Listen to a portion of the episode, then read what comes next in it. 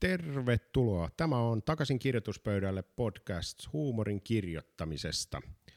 Meillä on vuorossa jakso numero 26 ja meillä jakson vieraana on Anna Rimpelä, stand-up-koomikko, näyttelijä, esikoiskirjailija.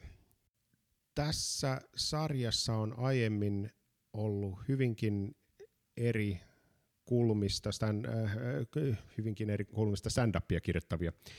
Siinä freudilaisella lipsahduksella kerroin, että mistä on kysymys. Kyllä, enimmäkseen stand-upia kirjoittavia tyyppejä on tähän mennessä ollut sarjassa. Ja se tuo omanlaisensa mausteen, mausteen tähän kirjoittamisen sävyyn, että koska stand-upia kirjoitetaan hyvin eri tavalla kuin montaa muuta huumorikirjoittamisen lajia. Ja sen takia mun mielestä on mahtavaa, että mä sain tähän jaksoon vieraaksi Annan, jonka ähm, kirjoittaman kirjan pitkään meni ihan hyvin, on ottanut sydämeensä aika moni suomalainen, koska se on siellä bestseller-listojen katossa, katossa äh, heilunut pitemmän aikaa. Ja nyt onkin kiinnostava kuulla, miten Anna lähestyy kirjoittamista, koska hänellä on sekä stand-up-tausta että sitten myös huumorikirjailijatausta, että sitten myös hän kirjoittaa, kirjoittaa telkkariin, te, telkkariin kässäreitä tonne Pitääkö tästä olla huolissaan sarjan. Pitääkö tästä olla huolissaan sarjasta, niin ö, kiinnostuneet voi katsoa myös, a, kuunnella myös aiemman jakson, jossa sarjan käsikirjoittaja Janne Sarja oli vieraana tuolla aiemmassa jaksossa. Arkistot löytyy osoitteesta henrylehto.com. Vaan nyt ei olekaan kyse arkistoista, vaan nyt puhutaan nykyisyydestä. Takaisin kirjoituspöydälle podcast-sarjan jakso 26. Päästetään Anna Rimpelä ääneen.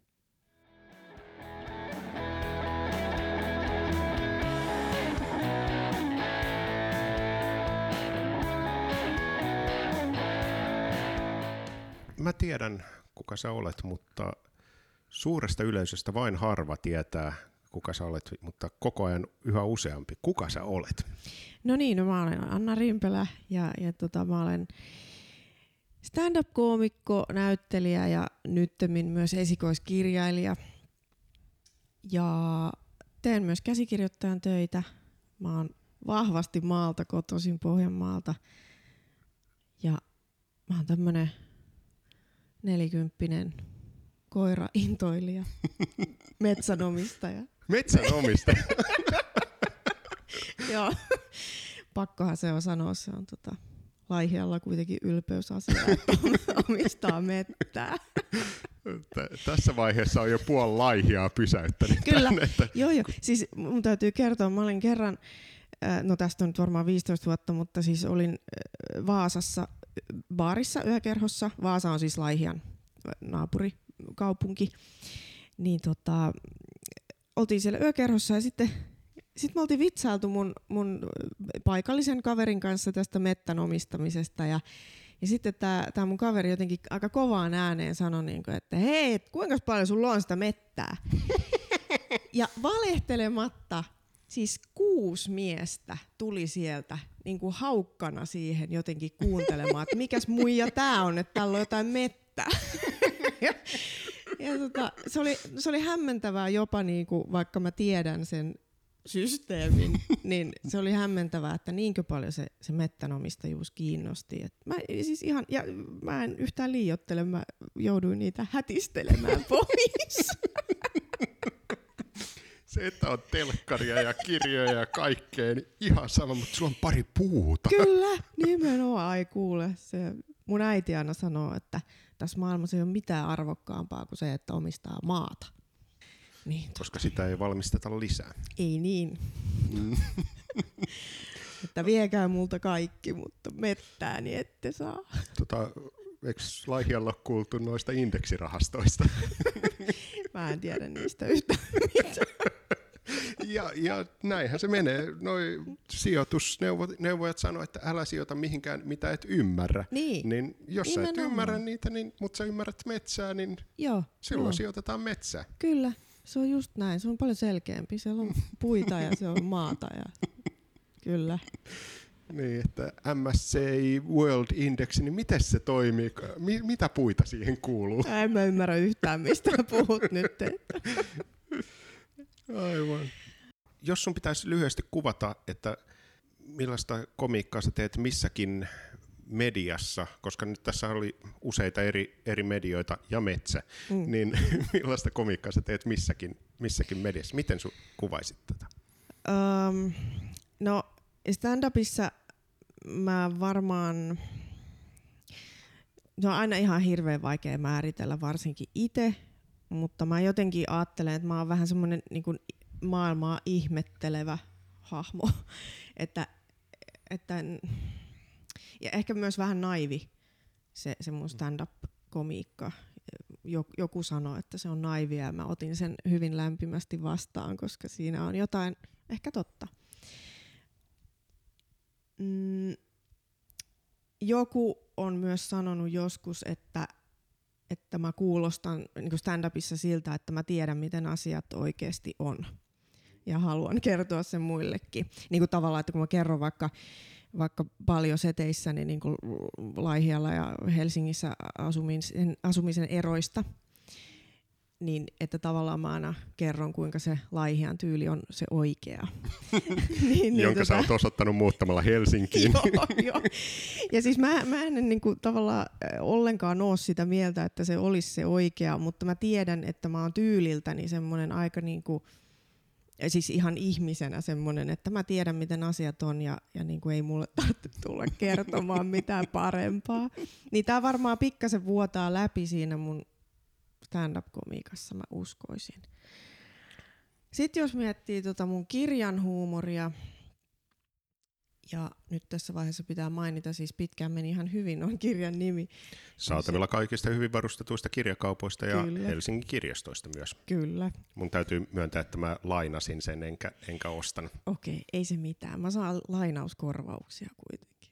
Se on varmaan 25 senttiä per laina. Hetkinen, mutta jos sä laitat tonne e-kirjastoon, sä pystyt laittamaan sen himasta lainaan ja sä voit laittaa siihen päivän lainoja – ja sitten sä voit vaan niin kuin laittaa sen koko ajan tekemään niin, niin monta itse. Niin. niin. 25 niin. senttiä per päivä. Niin.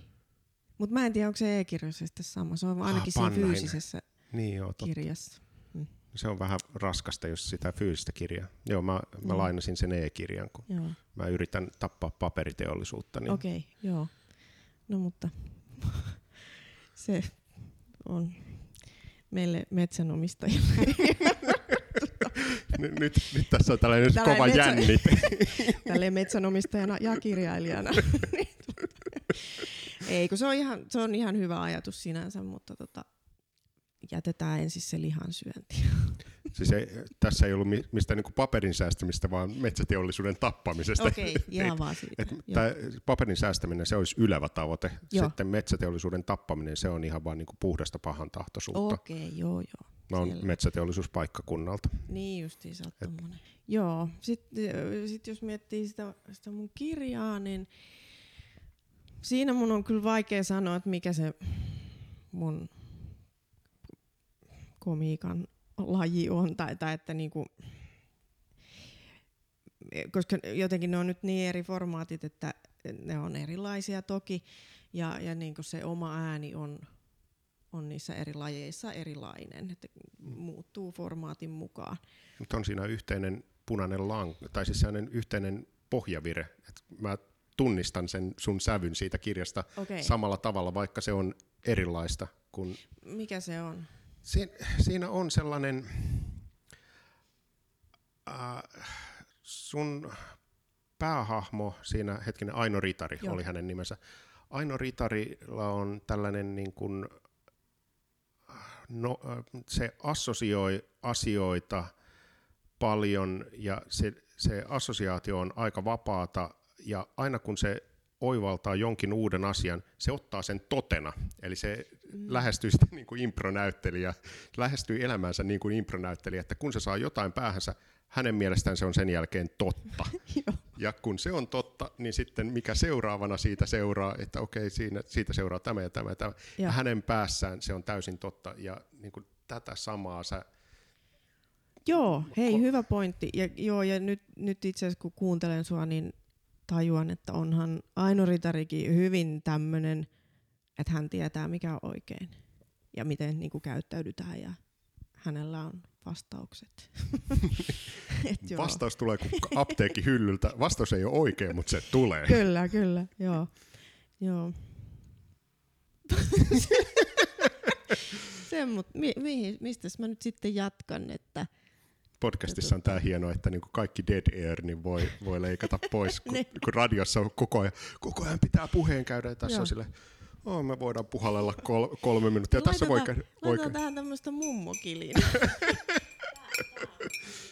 joo. joo, joo, siis mä pidän sua vähän niin kuin uudistusmielisenä, kun sä juot kuitenkin niin kuin tosta kupista, etkä tassilta. No joo, no kun laitoit niin ison tassin, että on tosi vaikea tuosta ryystää. joo, ja, ja nimenomaan sitä nimitetään tassiksi eikä lautaseksi. Joo, kyllä, on tassi. Ja sokeripala tuohon huulien väliin ja siitä. Kyllä. Joka on old school tapa juoda kahvia. Näin on. Sillä mä opettelin juomaan kahvia. Oikeesti? E, joo. Wow. Koska siis pahaahan se oli lapsena. Mut joo, sokeri, sokeri tuohon so, sormien väliin tosiaan kuin hampaiden väliin ja sitten ryystetään pienestä kupista ja tosi paljon maitoa ja myös sokeria sinne kuppiin. Niin, niin koska eihän se, se yksi sokeri. Ei, ei. Kyllä se meni. Mutta sillä ei oppi sitten. Ootko kokeillut tota tekniikkaa tuolla, niin kuin meet johonkin fansiin, fansiin, eikö fansiin kahvilaan? Ja, niin, siellä sokeripala suuhun. Ja... Niin, se tilat, tilat niin kuin vaikka chai latten ja sitten niin kuin mm. se, että äh, voitko pistää tassille ei kuppiin ja sitten... siis tossahan voisi olla niinku tavallaan semmoinen trendsetteri, koska kaikki tämmöinen mummoilu on mun mielestä muodissa ja tulossa enemmän ja enemmän, kaikki tämmöinen kotoilu ja kaikki muu ärsyttävä. Niin tota, just jos niinku, jos jotenkin palkkaisi muutaman kaveri, että niinku va- vallataan noin kahvilat, mennään sinne ryystää sokeria ja siltä sen terassilla ruopii, ruopii niin kuin tassilta niin, niin. Katso, katso, että missä vaiheessa sit se on trendi. Niin, koska niinhän ne syntyy. Niin, siis jos on retrokameroita ja niin kuin vinyylijutut ja jollain jopa niin kuin jotkut hipsterit niin kuin fiilistelee noita kasettinauhoja, koska Joo. ne on niin kuin epäkäytännöllisiä ja old school. Ja, ja toi, jos mikä on epäkäytännöllistä ja old school. Kyllä. Mutta onhan siinä se käytännöllisyys, että se, jos, se, äh, tota, jos se kahvi on kuumaa, niin sehän jäähtyy tuossa tassilla. Aa. Ja sehän se tarkoitus on. Aa, mä ajattelin, sitä... että se on enemmän niin kuin identiteettikysymys. Ei, kyllä se on. Mun käsittääkseni se on se, että se jäähtyy. Joo, mä en tiedä, mä vaan oletin, oletin aina, että se on niinku, niinku style-kysymys. Saman tapaan kuin jos sä menet johonkin niinku vähän nihkeimpään baariin, niin et sä, et sä tilaa siellä mitään niinku erikoisolutta tai, tai niin. niinku skumppaa, vaan sä tilaat siellä peruskolmosen. Niin ihan niin. samaan tapaan kuin sä oot, sä oot sitten juomassa tuossa niinku old school porukassa, niin sä et halua olla se kuppityyppi. Niin. No toi on kyllä kiehtova ajatus, että joku mummu jossain maalla metsämökissä olisi vaan niinku ajatellut, että hei, mäpä juon näin. Sitten se olisi tarttunut kaikkiin mummuihin ja jotenkin tälle. Ei kyllä mä luulen, että siinä on käytäntö ollut. Hmm. ollut tota. Ja nyt, nyt me ollaan täällä niin kun, me ollaan täällä töölössä niin vieraannuttu tästä maailmasta, että me, me niin, otetaan, otetaan suoraan kupista Kyllä. hyvänen aika. Joo. Mä täytän 40 pian ja, ja tota, mä ajattelin, että mä pidän sellaiset synttärit, missä on niinku mummoteema, että ne on sunnuntaina kello kaksi alkaa ja siellä ei niinku mitään viiniä lipitetä, vaan on kahvia ruusukupeista ja sitten ehkä likööriä, mm. konjakit, en tiedä vielä, mutta että otetaan niinku. Ja onhan siellä kettukarkkeja.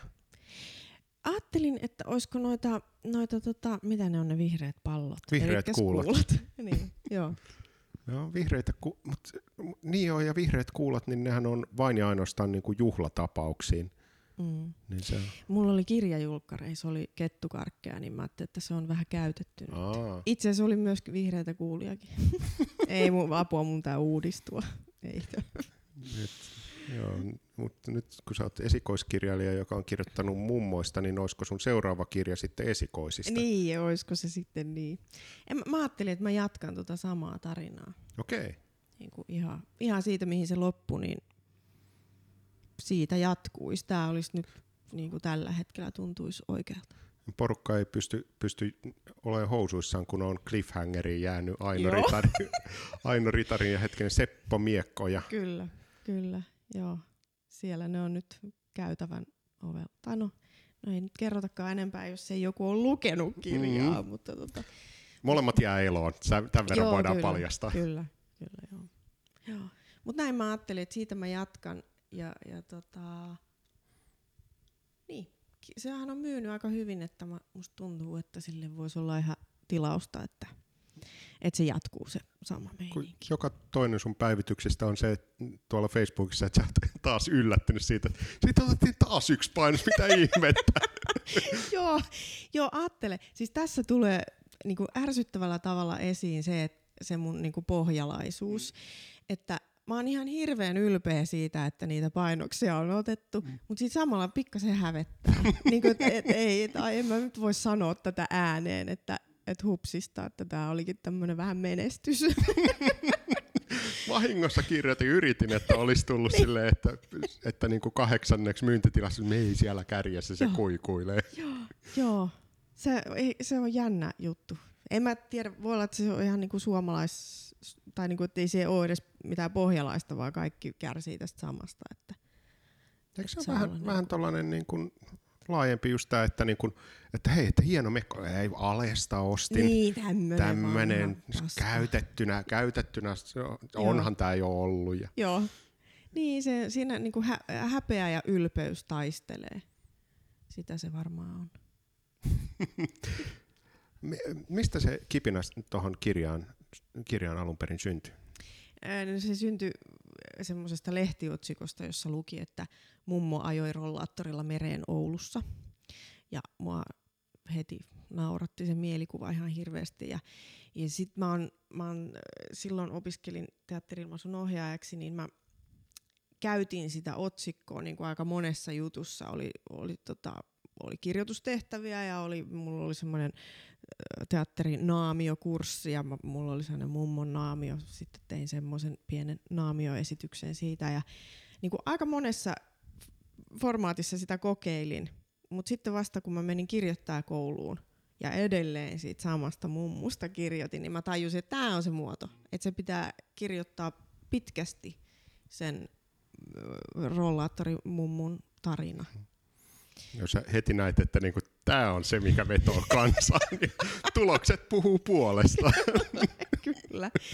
joo, joo, jotenkin. Mä tiedän nyt, musta tuntuu, että, että onkohan tämä oikein joku trendi, että nyt puhutaan, puhutaan tota vanhuksista. On aika paljon, tai en mä tiedä aika paljon, mutta tuntuu, että on niinku monta vanhuskirjaa niinku ko- komediallista.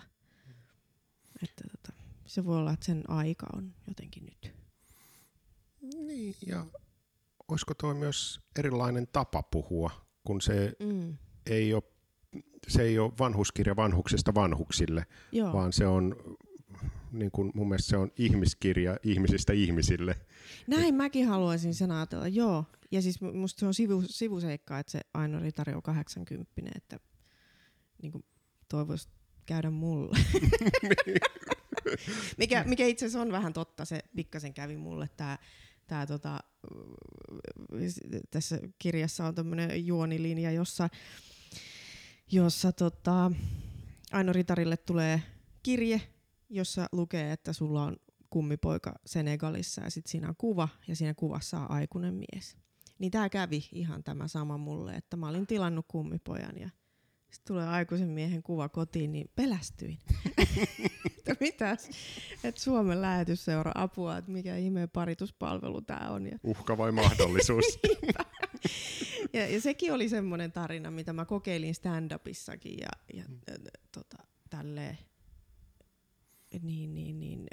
Sekin, sekin sitten tuntui yhtäkkiä, että no hei, tämäkin voisi kyllä tapahtua Ainolle. Mutta eikö se ollut aika, niin kuin, se ei ollut mikään lyhyt, lyhyt juone, vaan se oli aika pitkä. Oli. Ainakin mä muistan, että se kulki pit, pitkään siinä niin kuin rinnalla. Joo, joo, tai siis, joo, siis kyllähän tavallaan on ihan pääjuoni. Sanoinko mä äsken sivujuoni? Kyllä se on pääjuoni. joo. Aivan. Mutta okei, toi oli, toi oli niin kuin se, mistä kipinä syntyi siihen niin kuin Aino Ritariin, mutta mistä sitten syntyi kipinä, että mun pitää kirjoittaa huumorikirja. Äh, on, oot sä, si- on, kategorisoinko mä tämän oikein, kun mä kategorisoin sen huumorikirjaksi? Ää, no, no kyllä varmaan, kyllä varmaan kategorisoit ihan oikein. Ää, kyllähän mä niinku vähän mietin silloin, kun sitä ruvettiin niinku markkinoimaan nimenomaan huumori edellä, niin jotenkin ajattelin, että menetänkö mä nyt jotain lukijoita sillä, että, että se on niinku semmoista Kilon niinku- poliisi. Niin, että täältä tullaan. Mä täällä on nyt hauskaa. Jos ette naura, niin olen epäonnistunut. Niin. Jos pelkästään viihdytte, niin niin, niin. M- mutta nyt, nyt kun tavallaan sitten huomaa, että, että sitten se huumori, kun se myydään huumorina, niin se myy. Niin onhan se ihan hirveän kiva, että sitä luetaan, että se ihmiset löytää sen. Mikäköhän se oli se kysymys nyt? se, että mistä kipinä Niin, mistä kipinä Syntyy- huumorikin, niin että kirjoitan, niin, joo aivan, niin, Niin ylipäätään se, että niin kun teen huumoria, teen kirjan, mistä niin joo. tämä. Mm, no siis varmaan, tai siis ei mitään varmaan, vaan, vaan stand-upista kyllä kaikki lähti. Et kun yhtäkkiä mä huomaan kirjoittavani vitsejä, että en mä koskaan ollut mikään niinku kirjoittaja si- siinä mielessä. Siis tykkäsin koulussa ainekirjoituksesta, mutta en niinku ollenkaan vapaa-ajalla ollut, ollut mikään kirjoittaja. Niin sitten kun mä kirjoitin niitä vitsejä ja niinku tajusin, että tämä on tosi ahdistavaa, tosi kivaa tämä kirjoittaminen, että tätä lisää ja mä haluan niinku nimenomaan opiskella sitä, niin mä hain sitten kriittisen korkeakoulun kirjoittaa linjalle, joka on siis täällä Helsingissä toimiva Mm. tuommoinen viikonloppuisin luentoja. Eli siis KKK sai sut kirjoittamaan. Kyllä, joo. Se Tää- oli niinku ihan viimeinen niitti sitten. Tätä ei kannata Jenkeissä haastatteluissa kertoa. Niin joo, aivan. joo. Koko. What inspired you? Joo. Oh well, KKK was the main And inspiration. I'm not talking about the shop. the grocery store. Joo, kyllä siellä, siellä sitten äh, oli taas tämä, että kun me oli paljon niinku kirjoitusharjoituksia, niin sitten mä koko ajan huomaan, että mä kirjoitan siitä samasta mummosta ja sitten sitä matskua vaan rupeaa tulemaan ja tulemaan ja, ja sitten sitä rupesi olemaan sen verran, että, että tota, mä ajattelin, että no niinku turha mä nyt mitään uutta tässä keksin, että, jatketaan nyt ihan vaan tällä. Ja musta tuntuu, että et niinku jos, jos menee sinne tuommoiseen kirjoittajakouluun, niin on tosi hyvä, että on joku, joku teksti, mitä sä työstät. Jos sä vaan haihattelet siellä menemään, niin sit se saattaa mennä pikkasen hukkaan. Oliko sulla sellainen fiilis, että niin alusta alkaen, että tämä menee, tää menee saletisti maaliin vai oliko epävarmuuden hetki? Epävarmuuden hetkiä on varmasti ollut, mutta mä oon kyllä nauttinut tässä kirjahommassa nimenomaan siitä, että mä löysin jonkun semmoisen tosi niin kuin lapsekkaan uskon siihen, että tää, tää tulee, tästä tulee hitti. ja, ja il, jos ei sitä olisi ollut, niin eihän mä olisi pystynyt edes kirjoittamaan. Niin kuin, kaik, kaikessa taiteessahan pitää olla se, niin kuin se usko, että tämä on parasta ikinä. Mutta totta kai, totta kai niin kuin sitten samaan aikaan joka toinen minuutti on se, että on kusisinta paskaa, mitä niin kuin voi ihminen kirjoittaa. Mm. Että nämä kaksi tunnetta sitten. Normaali, normaali luomistunne. Kyllä, kyllä, joo. Joo. Joo, mutta okei, kun, koska mä, jos mä lähtisin tuollaiseen prokkikseen, niin mulla varmasti tulisi välillä, välillä sellainen, että se on toinen asia, että minkä verran luottaa oman tekstiin, vaan se, että niin kuin, tuleeko tästä ikinä valmista. Se, mm. kun kuitenkin kirjan mitta, mitta on sen niin kuin aikamoinen järkäle ja Joo. jos mä nyt oikein tulkkasin, niin tämä oli niin kuin ensimmäinen tällainen niin kuin tässä genressä edes tehty Kyllä. juttu. Ja Joo. siitä vaan niin kuin suorilla, suorilla maaliin. Joo, joo, en mä ole mitään muuta tekstiä ikinä kirjoittanut. Joo, eli tästä niin kuin ne, jotka nyt harkitsee kirjoittamista, niin annetaan niille vinkki, että tekee suoraan niin kuin bestsellerin, niin, niin, niin ei, ei tarvitse sitten jännäillä sen jälkeen. Joo. Mä oon aina miettinyt itse tuota samaa eh, niin kuin kirjoista ylipäänsä, että miten kukaan voi niin kuin saada pidettyä semmoisen kasassa sellaisen tekstimassan, että et kun joskus vaikka kuulee jostain, niin kuin, että joku on löytänyt jotain virheitä jostain romaanista, niin mä aina niin ajatellut, että no totta kai siellä on virheitä, että, että niin kuin, ei, miten kukaan niin kuin jotenkin pystyy ja hallitsemaan sitä. Mutta sitten mä niin kuin tavallaan löysin sen avaimen, että millä sitä pystyy hallitsemaan, niin sillä, että sä kirjoitat sitä monta vuotta ja ethän sä kirjoita sitä kokonaisuutta koko ajan, vaan sä kirjoitat pientä pätkää, niin sitten tavallaan se tulee vähän vahingossa se iso kokonaisuus. E, et se, se ei niin kun, et jos sitä ajattelee, että et niin pitää kirjoittaa satoja sivuja, niin sit, sit, siitä ei tule mitään, vaan pitää niin kuin pienissä paloissa ajatella se koko asia. Mm. Miten elefantti syödään? Pala kerralla. Niin, just näin. Joo. Millaista se niin kirjan kirjan kirjoittamisen arkipäivä oli? Sen rutiinit ja muut? Mm, no mä kirjoitin äh, niin varmaan aika hitaasti, jos nyt ajattelee sillä että, että tota, mun, mulla ei ollut niinku ollenkaan semmoista, että mä joka päivä kirjoittaisin tai niinku tälle, ei, ei edes ole mitään semmoista, että mä olisin kirjoittanut ei, ei, ollut, ei ollut mitään aikataulua. Mä kirjoitin silloin, kun oli hyvä aika kirjoittaa. Ja Oliko sulla Dedistä? Oli, oli, oli. Joo, siis kyllä. Joo, ehdottomasti. No, no ne nyt oli semmosia, mitkä niinku tavallaan piti, piti sen jotenkin niinku päällä sen kirjoitusprosessin. Sitten mä tein tosi paljon tällaista, että varsinkin siinä loppuvaiheessa, kun oli lähinnä niinku lukemista se, että mä luen sitä tekstiä uudestaan ja uudestaan ja korjaan sieltä virheitä ja lisäilen sinne jotain jotain, niin semmoista mä oon tehnyt. Heikkilän Pirjon kanssa istunut tuolla jossain kahvilassa, se on kirjoittanut jotain omaa juttua, mä oon kirjoittanut tota ja se on ollut ehkä semmoinen tärkein vaihe, että tätä oli niinku varmaan joku, olisiko puoli vuotta ollut, että me aina, olisiko kolmena päivänä viikossa oltu jossain kahvilassa ja sitten kirjoitettu. Okei. Okay. Mutta va- tosi vaikea sanoa tätä, niin kuin, että miten onks paljon... Meillä, onko meillä skuuppi, että Pirjo kirjoittaa kirjaa? ei, ei, se kirjoitti sarjaa, joo. Is, okay. Joka itse asiassa nyt tulee Yleltä, tota niin, hetkinen, koska se nyt tulee varmaan elokuussa, minäkin siinä näyttelen. No niin. Onko Pirjon sarjasta vielä julkisuudessa mitään? Koska mä mietin, että, mä mietin, että leikkaanko mä tämän pois vai... Ei, kun, ei, on siitä, on siitä. Siis Pirjo-sarja. Se on sen nimellä. Pirjo. Pirjo-sarja? Kyllä. Tai siis Pirjo. TV-sarja. Okei. Okay. Joo. Joo. Got that. Mm. Tästä päästään siihen, siihen niin, uh, uh, näyttelijäpuoleen, koska se kronologia taitaa mennä silleen, että ensin sä näyttelit ja sen jälkeen vasta niin kuin stand-upia ja sitten kirjailua, niin, niin, niin uh, onko näyttelijä taustasta ollut apua tuossa tossa niin kuin komiikan kirjoittamisessa ja jos joo, niin miten? Varmaan on ollut apua.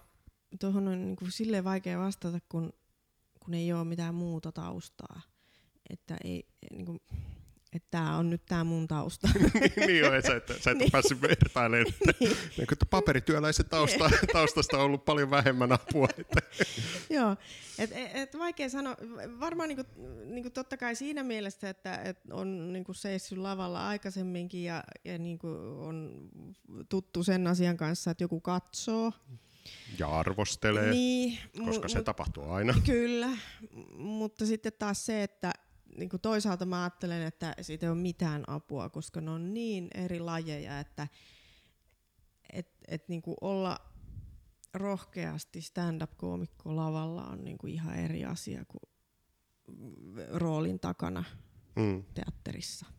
Niin kukaan ei tule sanoa, että minkä takia toi näyttelijä sanoi tässä näytelmässä tollen. Nyt näyttelijä on hirveä ihminen. Juuri näin. Kukaan ei tule sanomaan ja muutenkin se on niinku kollektiivinen se, se, tota, et, et, niinku se yleisön arvio, että se ei, niinku, se ei kohdistu yksilöön. Tai voisi tietysti joskus kohdistua, että olipas paska näyttelijä toi yksi, mutta, mutta yleisesti se arvioidaan niinku esityksenä. Aivan.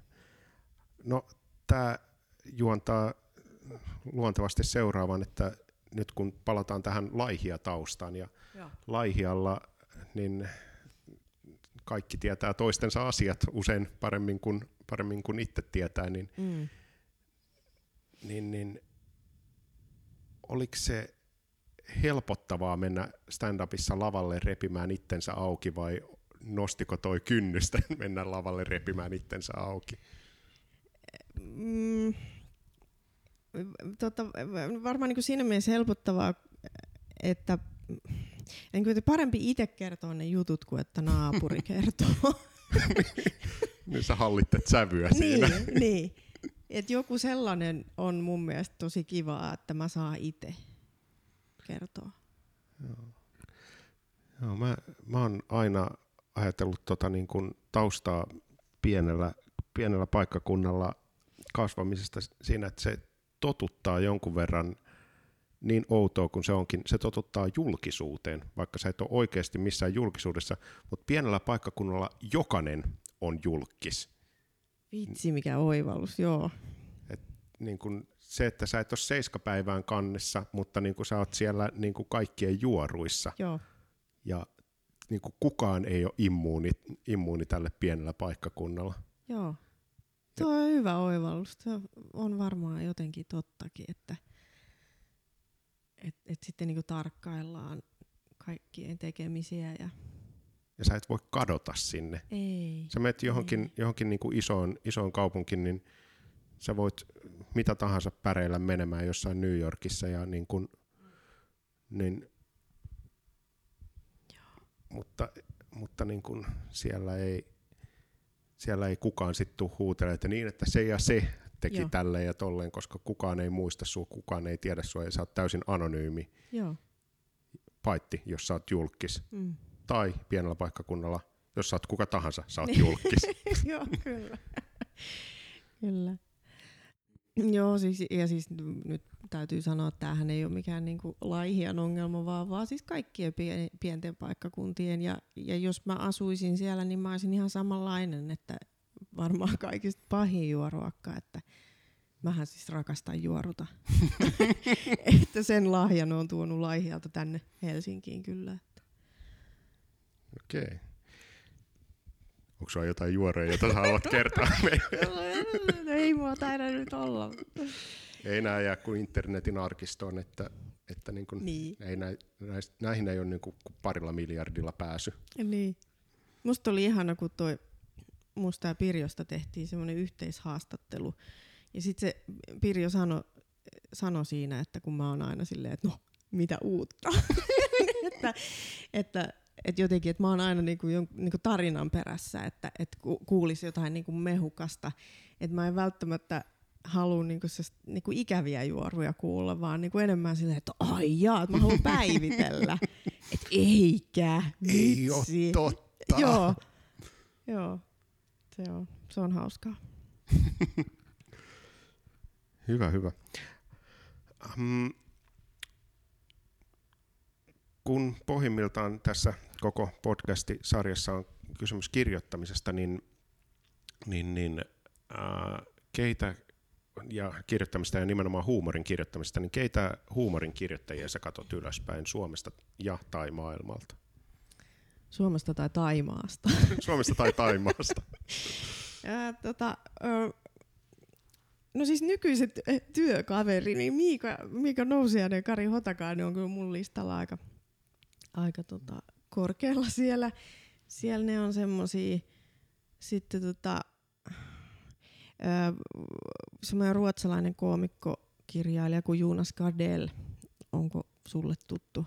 Mä tunnen ainoastaan kehut hänestä, mä en ole hänen matskuaan. Onko hän kirjoittanut, tai siis onko sitä käännetty sitä englanniksi, on, suomeksi? Suomeksi on käännetty jotain, jotain tota, ainakin tämä viimeisin oli semmoinen trilogia, älä koskaan pyhi kyyneleitä paljain käsin. Okay. Tämmönen, tota, Kuulostaa komedialta. ei ollut, ei ole, oli ihan hirveä. Joo, joo siis ei se, se kirjoittaa kyllä ihan vakaviakin, mutta ja varsinkin tämä trilogia, siis se kertoo ruotsalaisista homoista 70-luvulla, että se ei niinku todellakaan Kaikki ollut pystyy mikään, samastumaan. Joo, todellakaan ei ollut mikään ilon pilkahdus se kirja. Mutta tota, se on kirjoittanut aiemmin semmoisia niinku, tragikoomisia on, on typerä sana, mutta mä en nyt löydä sille parempaa sanaa, koska ne on, niinku, ne on hyvin traagisia lapsuus- nuoruuskuvauksia, mutta sitten niissä on joku sellainen siinä tyylissä, että et, et, et, on, et se on niinku, se ei ole hauskaa, mutta se on niinku kevyesti kirjoitettu. Aa. Eikö, toikaan ei ole niinku, kuulosta oikein oikealta. Mä, mä en osaa analysoida, mikä se juttu on, mutta ne, ne on niinku, ne kirjat on ollut mulle semmoinen, että aa, tälleenkin voi kirjoittaa. Hmm. Ja,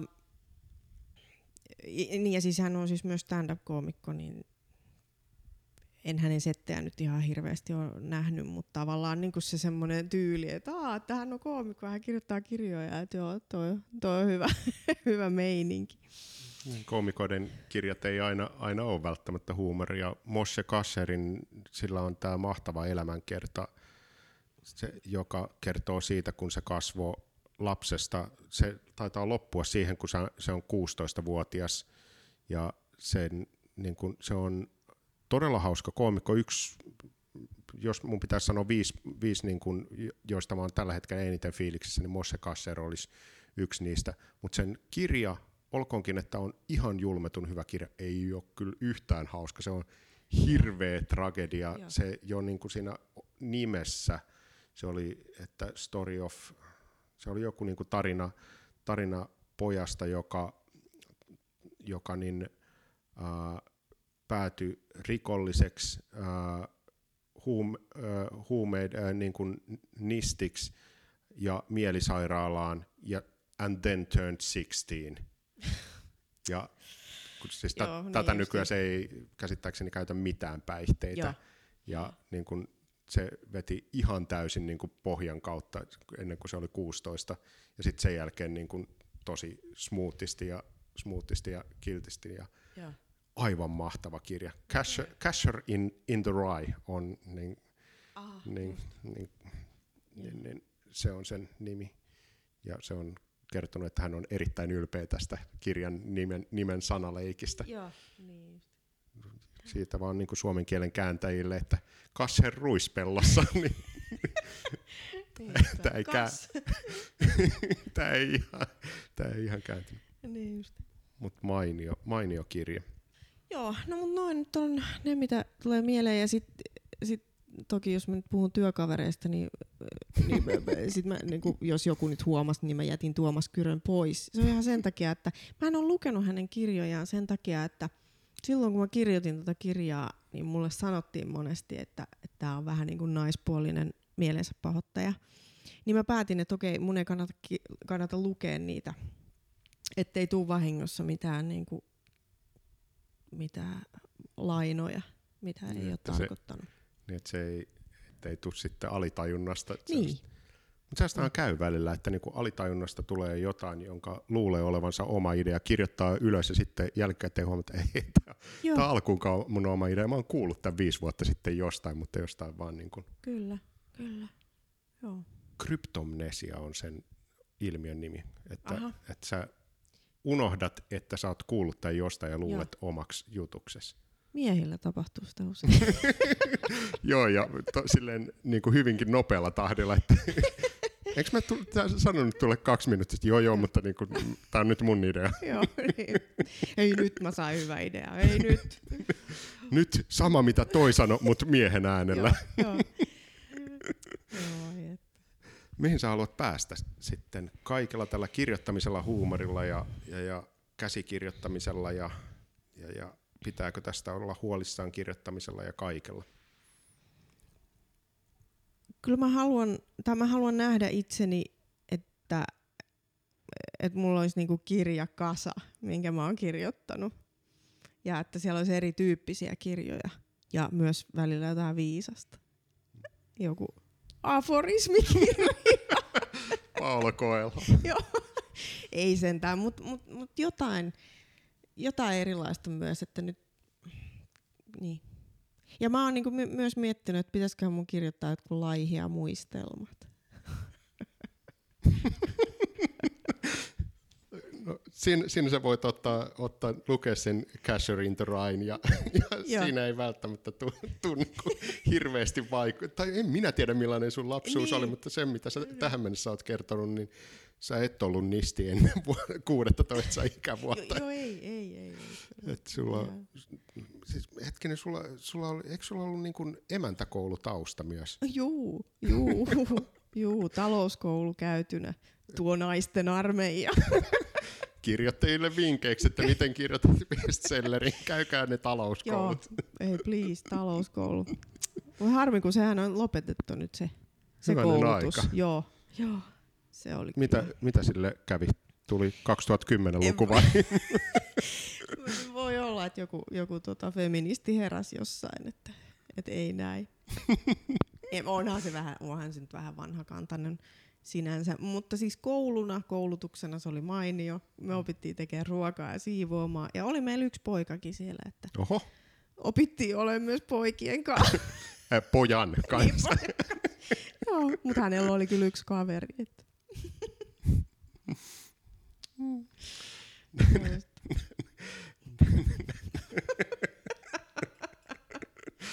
Ei siellä koulussa, mutta vapaa-ajan. Hänellä oli kaveri, hyvänen aika.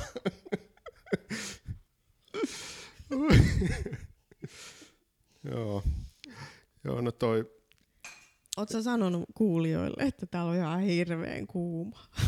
en, ole, en ole sanonut, mutta tosiaan niin tämä ympäristö, missä me tehdään, niin nyt on, äh, on torstai 19, 19. heinäkuuta ja lämpömittarissa meillä, meillä on, mitä meillä on, meillä on, taitaa olla 20 aivan järjetön, järjetön helle.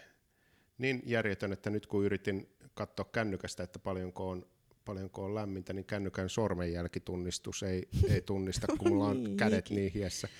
Ja ikkuna on auki, mutta ilmastointi ei hirveästi, hirveästi ole täällä, niin 27 astetta lämmintä. Tämä on täysin, täysin poikkeuksellista, poikkeuksellista ja, Poikkeuksellista näissä podcast-olosuhteissa. ja poikkeuksellista podcast-olosuhteissa. Joo, siis tämähän on täydell- täydellinen studio. Me ollaan täällä täysin, täysin niin kuin akustoidussa tilassa, joka ihan snadisti vaiku- muistuttaa mun työhuonetta. Joo, Että ihan podcasteja varten rakensin tänne. kyllä. Ja kun sanon rakensin, niin mä tarkoitan, että mä siirsin ton pöydän tuohon viereen, että mä saan ton, ton niin äänikortin Se siihen. on hienosti siirretty. On, on, on. Ja mä otin siitä viltin pois päältä, jos, jo- kun tuo on normaalisti kissojen pöytä, niin Niin just. että ne makailee siinä, mutta nyt, nyt toinen kissa on siinä, siinä sun, sun sohvan alla piilossa. Se on ollut koko tämän ajan piilossa. Okei, eli tässä on tavallaan käsillä semmoinen, semmoinen mitä sohvan alla luuraa meininki. Mm, että sieltä voi yhtäkkiä yllättäen, niin Tassu tulla kantapäähän. kyllä se on, ja se on, niin kuin, se on yllättävä. Ja meidän ovet justiinsa tuossa aukesi ja on mahdollista, että sieltä tulee toinen tuijottamaan. Poltergeist. Se on joko poltergeist tai sitten, sitten yksi Venäjän sininen Tut- Kyllä se yleensä on poltergeist. Yleensä poltergeist. Ää, Monelta mä oon kysynyt, että miten, miten komiikka on muuttunut, muuttunut, niin sitä myötä, kun sitä on tehnyt enemmän, mutta mä haluan kysyä sulta eri, eri kulma. Miten sä olet muuttunut komiikkaa tehdessä? Ainakin tosi paljon ahdistuneemmaksi. että, niin kuin, en mä tiedä, mistä se johtuu, mutta... Klovnin kyyneleet. Niin. Tai kyllä mä tiedän, mistä se johtuu. Siis onhan se ihan niin kuin sairas laji, se stand-up, jos niin kuin miettii, että sä menet tonne, tonne ihmisten eteen, yrität olla hauska, ja sitten se hauskuus on niin kuin tavallaan siinä, siinä hetkessä se ainoa arvo. Mm. Ja sitten jos sä epäonnistut, niin sitten se on ihan hirveä. Sitten jos sä onnistut, niin se on kivaa hetken. niin, Mutta tota... eikö kokemus lyhennä sitä aikaa, että kuin kauan se on kauheaa ja kuinka kauan se on kivaa? Kyllä, kyllä. Mutta itse asiassa mun mielestä se, se kiva hetki on ollut koko ajan aika lyhyt. Niin kuin, ah, niin kuin tiedätkö, että, että silloin kun mä aloitin, niin mun mielestä niissä sen kivan pituudesta ei ole eroa, mutta sen kauheuden, se on niin kuin, tota, lyhen, lyhentynyt se aika. Okei. Okay. Siis tarkoitiko sä, että olisi niin kuin kivaa, ö, tai että kun on kokenut, niin olisi kivaa lyhyemmän aikaa? Joo, siis mä oon ainakin itse kokenut, että mitä, enem, mitä enemmän tulee toistoja, sitä niin kun, jos menee penkin alle, niin on vähemmän aikaa ihan murtunut, ja jos mm. menee ihan, ihan tuhat nolla hyvin, niin sitten on vähemmän aikaa ihan tulessa. Mm. Että se niin kun toistot tekee sitä vähemmän ainutkertaista. Joo. Et kun ei ole ensimmäinen keikka, joka onnistuu, tai ensimmäinen keikka, joka epäonnistuu. Joo. Joo, en tiedä mistä syystä. Mulla ei koskaan ollut kauhean pitkä se, se kiva hetki. Mutta, mutta ilmeisesti kuitenkin riittävän pitkä, että mä oon jatkanut. että, että on siinä niin kuin jotain. Hmm. Mutta se on ollut ihan mahtavaa, että se on lyhentynyt se itseruoskinnan aika, koska se on kuitenkin aika järkyttävää ihmiselle. Kuin pitkä tämä aika on? Se vähän riippuu, mikä on ollut tilanne. Että tavallaan niin kuin sellaiset keikat, jossa on huonot olosuhteet, että tavallaan, että mulle ei ole niin kuin annettu hyviä mahdollisuuksia onnistua, niin en mä niistä hirveästi ruoski. Mä vaan mietin, että, okei, mä olisin va- voinut vaikuttaa tämän verran enemmän siihen tilanteeseen, mutta että näin. Mutta jos, on, jos on jotenkin, että on hyvät olosuhteet, mutta sitten minä mokaan sen jotenkin ihan täysin, niin kyllä se kestää sitten, sitten niin kuin no seuraavan päivän iltaan ehkä. Okei, okay, se on niin kuin pitempi kuin darra. Joo, joo. Tai no riippuu kenen darra. niin, joo. Esiintymiskrapula. Kyllä, se on nimenomaan krapula. Krapula on se sana, koska se on, liittyy johonkin semmoiseen, että on ollut liikaa jotain. Ja seuraavana aamuna ihmettelee, että niin kun mä oon maailman huonoin ihminen ja kaikki tietää sen. Ja... Joo. Joo. Mä saatan yleensä jäädä jumiin johonkin sellaiseen yhteen lauseeseen vaikka, minkä mä oon sanonut. Ja ei, ei, ei edes mitä kukaan muu on sanonut, vaan että minkä sä oot sanonut. Minkä mä oon sanonut, joo. Ja mä jään häpeämään sitä varmaan sellaisia lauseita, mitä kukaan muu ei muista. Mutta mä, mulle se niinku suurenee, suurenee, suurenee ja, ja Joo.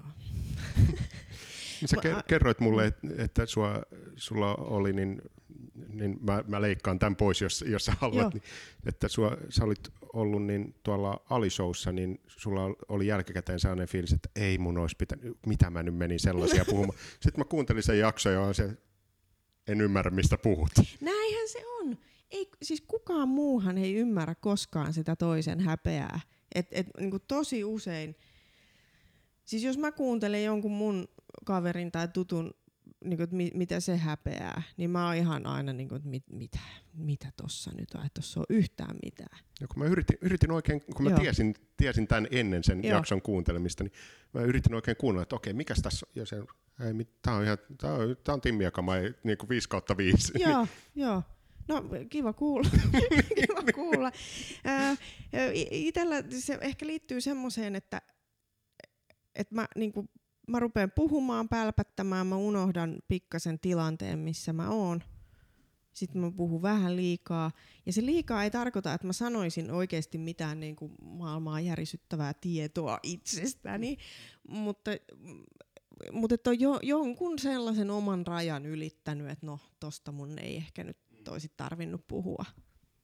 Eikä se ole niinku niin, kellekään Niin joo, se on, se on sun raja eikä niinku kuulijan niin, raja. Nimenomaan näin. Kuulija on vaan sille nyökyttelee ja toteaa, että joo, homma joo. menee niin kuin pitää. Ja joo, just näin. Just näin. Aika kova, aika kova. Häpeä on aina läsnä. häpeä on, Vahvasti. Häpeä on läsnä. No, eikö, eikö, no stand-up etenkin on niin kuin vähän omalla, monelle se on sellaista niin kuin oman häpeän käsittelyä. On.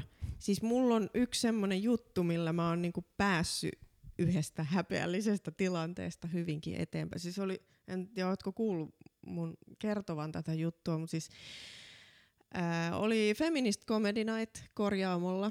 Mm. Ja, ja tota, mä menen sinne paikalle, sinne on jono. Mm. Ja mä tajun, että mä en todellakaan mene ton jonon ohi. Ja sit mä, sit mä odottelen siellä jonossa, siis jonotan omalle keikalle. ja mua hävetti ihan hulluna, mutta mä en niinku saanut itsestäni, että en voi olla semmoinen, joka menee niinku jonon ohi. Ja, ja sitten mä soitan Jamielle, että, että tuu, tuu mua vastaan. Ja se oli ihan silleen, niin, what the fuck, mitä sä täällä seisot. Ja sit mua rupesi hävettää se, että mä oon niin urpo, että mua hävettää ja mä, että niin kuin, miksi mä ajattelen mitään tämmöistä. Ja se häpeä taas kesti jonkun vuorokauden tai kaksi. Mutta sitten mä väänsin sen stand-up-jutun muotoon, niin kuin, että et, et, tiedättekö, että kuinka vaikea on joskus ottaa itselleen tilaa, että et, niin kuin, että esimerkiksi jonon ohi käveleminen on mulle niin kuin, ihan käsittämätöntä. että mä oon jonottanut mun omalle keikalle. Hmm. Mutta sitten kun tuli sisäänpääsymaksun aika, niin mä sanoin, että pff, minä en tällaisesta paskasta mitään maksa. Lähin pois. Niin sitten tuli vitsi. Ja sitten tavallaan aina kun mä kerron sitä vitsiä, niin niin mä niin kuin parannun pi- pikkasen, että mä en, mua ei hävetäisi enää yhtään, vaan mä mm. ajattelin, niin kuin, että mä, mä niin kuin tavallaan symppaan itseäni, että voi kun se on, voi kun se on sulonen, vähän tommonen hassu. Että tuolla se nyt jonottaa omalle keikalle ja no tästä sai hauskan jutun. Mm.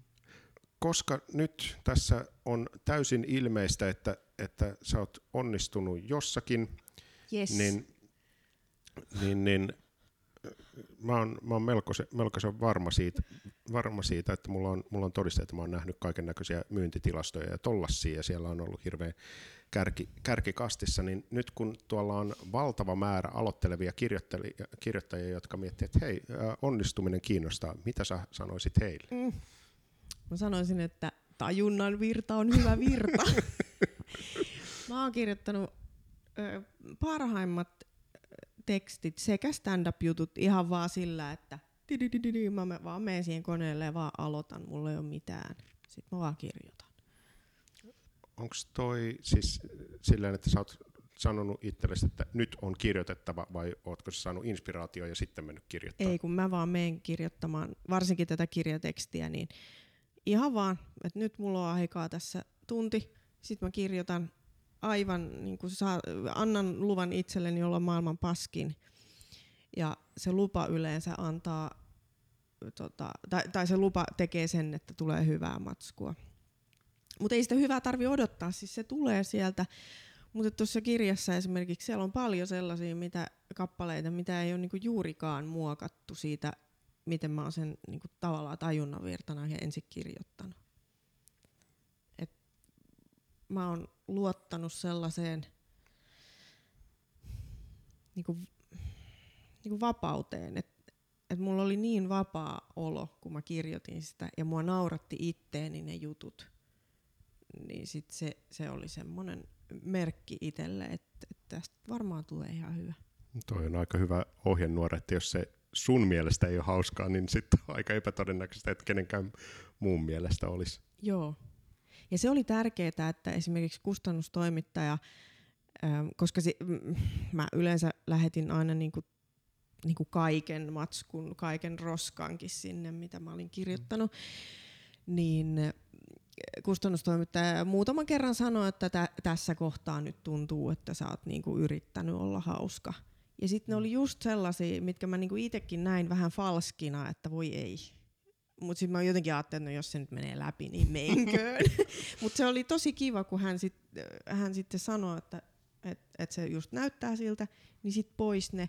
Ja ylipäänsä mahtava suhde tämän kustannustoimittajan kanssa, Lotta Sonnisen kanssa, joka, joka niin kuin näkee niin selvästi, että, että pystyy luottamaan, että mä voin lähettää sille vähän sitä heikompaakin kamaa, ja sitten se sanoo, että mm, otetaan pois. Mut toi luottamus on kaikennäköisessä tällaisessa niin kuin huumorikamassa, jossa ihan väistämätöntä on, että jos sä teet paljon sitä, niin sieltä tulee etenkin tekovaiheessa hirveä määrä myös kuraa, koska Joo. ne, jotka kirjoittaa hyvää kamaa, niin se tarkoittaa, että ne on ensin kirjoittanut hirveän määrän kuraa ja sitten leikannut sieltä sen kuran pois ja jättänyt hyvän kaman jäljelle, niin jos sä et luota siihen, jonka kanssa sä pulaat, niin että pystyn samastuun etenkin Joo. tuolla, kun on noita kässärijuttuja tehnyt ja siellä sitten kun kirjoittaa hirveän määrän kamaa, joista vain pieni osa menee sitten lopulta läpi, niin jos ei olisi sellainen niin kuin välitön, välitön suhde ja luottamus siihen, että, että niin toi nyt ei pidä mua huonona ihmisenä, mm. vaikka mä lähetän sinne hirveätä shaissee, Just. niin sitten sit saattaisi mennä lukkoon. Joo, juuri näin. Joo, sillä on niinku oma merkityksensä sillä, että lähettää sitä shaissee, vaikka sä tiedät jo, että ei tämä varmaan mene läpi, mutta se, se vaan kuuluu siihen prosessiin, että niitäkin pitää lähettää. Joo, muist, muistan niin kuin useammankin tapauksen, jossa on, jossa on niin lähettänyt tavaraa, joka on se, no tämä nyt ei ainakaan mene läpi, ja kirjoittanut siihen, että tämä nyt ei ainakaan mene läpi, mutta jätinpähän tähän. Joo. Ja sitten ihmetellyt, että jaa, no se meni Siellä läpi. se on. Joo. Joo, ja sitten voihan tulla niinku jotain uusia ideoita sitten jollekin muulle jostain. No se, se on itse asiassa kaikkein yleisin se, että niinku mm. sitä vähän on vinksautettu sitä, että tämä ei mene läpi, ja sitten kun sitä on vinksautettu, joku muu on vinksauttanut, ja se, aa, tämähän on hyvää kamaa. Joo, että, että kuka sitä, ah niin mä oon kirjoittanut ekan version tästä, ja se eka versio oli ihan kauheata kuraa, mutta Joo. nyt tämä ihan pikkusen hierottu, niin tää, ei, tämähän on aika hyvä. Miksi ei kukaan sanonut? Nyt kun ollaan pyöritetty yhtä jos sun toista aihetta, niin niin, niin onko jotain, josta, jonka mä oon unohtanut, eli onko jotain, mistä sä toivot, että mä olisin kysynyt, mutta eihän mä tajunnut kysyä? Mm, mä oon tästä varmaan muuallakin puhunut, mutta haluan puhua edelleen, että et se, niinku se ero stand-upin tekemisessä ja kirjan kirjoittamisessa on mun mielestä niin kuin tavallaan se, että kun stand-upissa sä menet treenaamaan jotain aivan raakille juttua yleisön eteen, ja sä näet ne ilmeet, jos se ei toimi, ja, ja niin kuin, sit sä menet kotiin ja mietit, että pitäisikö tätä kehitellä vai heittää vaan suoraan roskikseen, et niin kuin, kuinka, kuinka todesta sä otat ne yleisön ilmeet, jos se ei ole heti lähtenyt. Ja hiljaisuuden. Niin, nimenomaan. Ilmeet äh, vielä kestää, niin. mutta se hiljaisuus.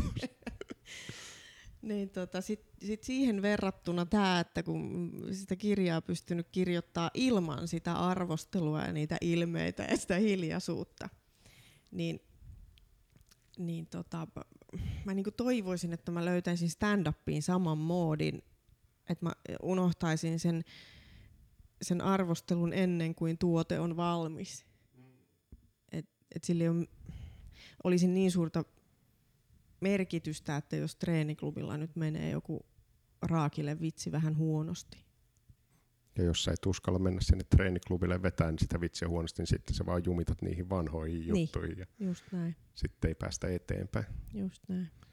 Kun sä kirjoitit kirjaa, niin oliko sulla muita kuin kustannustoimittaja, jonka kanssa sä pyörit? No siis sä mainitsit tuossa, että sä olet Pirjon kanssa kirjoittanut, mutta oliko niin kuin koeajoit sä materiaalia stand-up-lavalla kirjaa varten? En. Siellä, siellä kirjassa on juttuja, jotka on joskus ollut stand-up-juttuja, mutta ne on ollut liian pitkiä sinne stand-up-lavalle, niin sit mä olen laittanut ne siihen kirjaan. Mutta en, en ole sillä lailla, koska mun, mun mielestä se kirjan juttu ei ollut se, että mun pitää olla hauska koko ajan vaan se hauskuus... Tämä nyt voi kuulostaa tyhmältä, mutta mä ajattelin sen niin, että se on vaan semmoinen ekstra mauste, jos se on hauska. Että mä kerron tämän tarinan, ja sitten jos tämä jotain naurattaa, niin se on tosi, tosi plussaa. Aivan. Mutta mä, mä en jotenkin kirjoittanut sitä niin, että kirjoitan tähän nyt hauskan lauseen, vaan... Neljät naurut per sivu. Niin, niin. Et se, se oli myöskin tosi vapauttavaa, että mun ei tarvi olla hauska. Mun voi olla niinku sivukausia, että mä, ei tarvi olla mitään hauskaa. Varmaan on paljon vapauttavampaa kuin, kuin, niin kuin toi stand-upin tosi julma formaatti, jossa niin sulla tarvii olla joku tosi perusteltu syy, jos sä et naurata ketään kahteen minuuttiin. Ja Joo. kaksi minuuttia aika lyhyt aika. Joo. Ja sit, nyt kun on ollut tää, tämän äh, Hannah Gadsbyn tämä Joo. nanette, jossa on poikkeuksellisesti, että siinä on materiaalia, joka on hyvää, mutta ei ole hauskaa. Joo. Ja se on rakennettu silleen, niin tämä on, kaikki on ihan ihmeessä, tällaistakin voi tehdä. Joo. Ai se oli upea. Se oli, se oli mut se, mun mielestä se on tärkeää, että se myydään sellaisena, mitä se on. Mm. Että sitä ei ole sillä, että tässä on sulle standardi stand-up-setti, niin, koska silloinhan sä petyt, petyt, että kun se ottaa, mä nyt en pilaa tätä keneltäkään, mä luulen, että mä parannan tätä se, kertomalla, että se ottaa niin kuin vinksahduksen toiseen suuntaan niin kuin alun perinteisemmän stand-upin jälkeen ja sitten Joo. sitten sen jälkeen se onkin vakavampi ja sitten paikoin se ei ole lainkaan hauska, se on Joo. vähän Se ahdistava. on hirveä. Ja siksi se onkin hyvä. Joo, kyllä. Ja sehän on hienoa, että stand-up, että siihen niinku mahtuu tommonenkin tyyli Mä, stand-upiin. niin mä, mä olisin mä olisin mielessäni, jos niin useammatkin tekis enemmän kokeilevaa tavaraa, kun Mm. siis se on mahtavaa, että tehdään tuollaista niin kuin sitä standardia formaattia, että neljät naurut per, per minuutti ja, ja sitten niin kuin formaatti on setup, punch, tag, tag, tag, mutta sitten se, että niin kuin jotkut rikkois sitä formaattia silleen, että se on onnistuneesti rikottu, mm. niin se, Mm. sen takia joku niin kuin, äh, Neil Brennanin äh, Three Mics on, löytyy Netflixistä, on niin, niin kuin virkistävä, vaikka mä en ole ihan täysin varma siitä, niin kuin, että onko se kokonaisuutena paras mahdollinen noin niin kuin kirjoituksen puolesta, mutta se formaatti, se, että sillä on yht, kolme mikrofonia, joista yhteen se kertoo standardia stand-upia, toiseen kertoo one-linereita ja kolmanteen kertoo niin kuin pitkiä, ei lainkaan hauskoja tarinoita masennuksesta. Mitä? Ai jaa. Tuo kuulostaa hyvältä. Ja se saa sen toimimaan. Joo. Ja se on, se on niin kuin, just, just se, niin kuin se formaatti siinä, Mm. ja kun se koko ajan signaloi yleisölle, että mitä täältä on tulossa. Mm. Että kun se menee täh, tämän mikin luo, niin sieltä tulee one-linereita, Joo. ei poikkeuksia. Ja sitten kun se menee tämän mikin luo, niin sen, sen ei lainkaan tarvi olla hauska. Joo.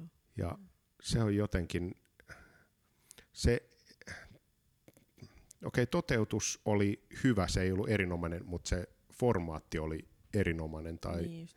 ihan, ihan mahtava. Joo. Mä niin haluaisin nähdä, että porukka tekisi tollasta. Joo. Ois se kyllä freesiä. Että kenestä tulee Suomen Rory Scovel Niin. Leo Holmströmistä, koska Leo, on kova Rory Scovel-fani. Ah, okei. Okay. Se on. No siinähän se on sitten valittu. No niin, ja se oli jo aiemmassa jaksossa, Okei. jaksossa on vieraana, Joo. että kuulitte sen täältä ensimmäisenä. Nyt kun aletaan keräillä tätä kaikkea kasaan, niin nyt tässä vaiheessa kaikki, kaikki, jotka on kuunnellut tähän asti, on täysin vakuuttuneita siitä, että hyvänen aika haluan nähdä ja kuulla ja lukea kaiken, kaiken mitä Anna Rimpelä tässä elämässä tekee, niin missä sua voi nähdä, mitä, missä sua voi seurata ja, ja, ja mikä se kirjan nimi taas olikaan? Niin, joo, eli kirja pitkään meni ihan hyvin. Sitä saa kirjakaupoista ja ruokakaupoistakin saa jostain. Ja Ruokakaupoista? Kyllä, joo. Juman klavita! Sä oot, siinä vaiheessa sä oot, sä oot lyönyt läpi, kun sun, sun materiaalia myydään samassa paikassa kuin kissan hiekkaa. Niin. Oi. Joo, kuule, siellä on sittareissa on pienet kirjaosastot. Tai ei, ei edes niin pienet. Hyvänen Joo, aika. Joo. Se oli mullekin yllätys. Mä en ole koskaan ostanut kirjoja mistään ruokakaupasta, mutta Etkä varmaan ennen kirjoittanutkaan kirjaa ruokakauppaan. en, en, en. Mutta mut joo, sitä löytyy voi sitten varmaan jostain nettikaupoistakin. Ja, ja tuota, sitten meillä on tämä All Female Panel klubi siellä, siellä tota kerran kuussa esiinnyn ja sitten tietysti jotain muitakin keikkoja ja keikkakalenteri on Facebookissa koomikkosivulla. Ja All Female Panel löytyy Facebookista varmaankin. Kyllä, Kyllä. joo. Hakusana Nimellä All, Female Panel. Kyllä, joo. Ja sitten, sitten mä äh, kävin tosiaan näyttelemässä Pirjo Heikkilän tämmöisessä Pirjo äh, tv tai nettisarjassa itse asiassa Ah. tulee Areenaan, Yle Areenaan Loistava. elokuussa. Ja Mujusen Tommin kanssa käytiin näyttelemässä Ah. pariskunta. Siellä ja sitten tehtiin Ismo Leikolan kanssa semmoinen Ismo-sarja joskus tossa. No siitä on nyt jo kolme vuotta, mutta se kakkoskausi, joka tehtiin Jenkeissä, niin se tulee nyt vasta viitoselta keväällä. Niin siinä näyttelin Ismon vaimoa. Pitääkö olla huolissaan, alkaa sitten taas syksyllä siellä taustatiimissä vaikutan. No niin. Eli sä et ole edes ensimmäinen, pitääkö olla huolissaan, huolissaan käsikirjoittaja tässä podcastissa. No en. Joo, mutta toisaalta Suomessa on aika rajall- rajallinen määrä noita, noita niinku huumoriohjelmia, käsikirjoitettuja huumoriohjelmia, niin niistä, niistä tyypeistä yllättävän moni on Käynyt käynyt tässä Niin podcastissa. Joo, joo. Hyvä. Hei, kiitos tästä kaikesta ja, ja, ja Kiitos. oli erinomaisen mukava jutella ja Samoin. ei muuta kuin nyt kaikki, kaikki niin City Markettiin osta, ostamaan, ostamaan kirjaa ja, Joo, ja, sieltä saa plussaakin. nyt tulee kaikki hyvä, hyvä yhteen aikaan. Että, et City Marketista saa, saa niin kuin sun kirjoja ää, ja sitten mun kissan nimikko kissan ruokaa. Flipin fantastiset annosateriat löytyy Joo. sieltä. Sitä voi ostaa vaikka ei olisi kissaakaan. niin vois.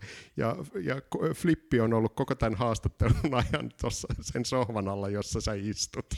Apua. että niin kuin kaikki, sillä sohvalla on nyt kaikki, jotka on saanut K-kauppaan tuotoksensa. Joo. Hyvä me. Hyvä me. Näihin sanoihin. Kiitos kaikesta. Kiitos.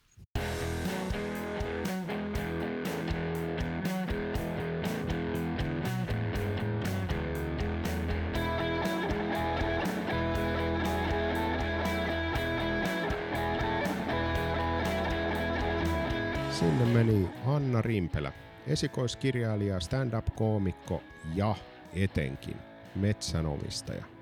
Nyt tarkkana kuulolla laihialla. Annalla on metsää. Tässä sarjassa on haastateltu kaiken näköisiä eri kulmia. Metsänomistajuuskulma on itse asiassa aika harvakseltaan ollut läsnä, mutta nyt, ol, nyt oli sekin.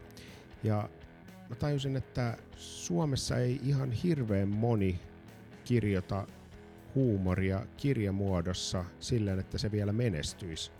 Ja tässä suhteessa on kahta häkellyttävämpää, että niin suoraan ykkösellä esikoiskirjalla pystyy joku menestymään niinkin vaikeassa genressä kuin huumori. Ja sitten vielä missä aihepiirissä, niin mummokirjallisuudessa. Täytyy sanoa, että jos olisin kustannustoimittaja, en olisi ihan välttämättä niin kuin lähtenyt siitä, että toi genre olisi se, joka myy. Mutta hittolainen, tulokset puhuu puolestaan. Arvostelut on mairittelevia, myyntiä on ihan julmetusti ja kaikki tykkää. Ja koska tämän sarjan tarkoitus ei ole niinkään opettaa, vaan tämän sarjan tarkoitus on antaa, antaa näkökulmia, pieni ikkuna kirjoitta- huumorikirjoittajien mieleen. Ja tämän sarjan tarkoitus on inspiroida, niin on har, hyvin harva tarina, joka on yhtä inspiroiva kuin toi Annan kulku talouskoulusta aina menestyskirjailijaksi ja metsänomistajaksi asti. Ja jos se inspiroi jonkun aloittaa kirjoittamisen tai metsänomistamisen, se on hyväksi. Tällainen jakso oli tällä kertaa. Ensi kerralla äh, mulla on vieraana aivan täysin toisen tyyppisesti kirjoittava ja käsittääkseni ei lainkaan omista metsää myöskään. Mutta siitä, kuten aikanaan peukaloisten, peukaloisen retkissä sanottiin joka jakson loppuun, mutta siitä kuulemme lisää ensi kerralla. Kiitos Annalle, kiitos kaikesta, kiitos että kuuntelit. Jos haluat kuulla tulevatkin jaksot, kirjaudu postituslistalle osoitteessa henrylehto.com ja siellä jokaisen podcast-jakson alla on kenttä, johon voit syöttää e-mail-osoitteessa, josta saat sitten tiedon uusista jaksoista. Tai tietenkin kaikkein kätevimmin tilaa tämä podcasti. Tämän podcastin voi tilata kaikkialla siellä, missä podcasteja jaellaan, eli iTunesissa tai missä, millä ikinä vimpaimella kuunteletkaan podcasteja. Tässä oli tämä kerta. Tämä oli takaisin kirjoituspöydälle ja mä olin Henry Lehto ja te olitte kuuntelijoita ja siksi mä tykkään teistä. Kiitos kaikille. Palataan takaisin kirjoituspöydälle.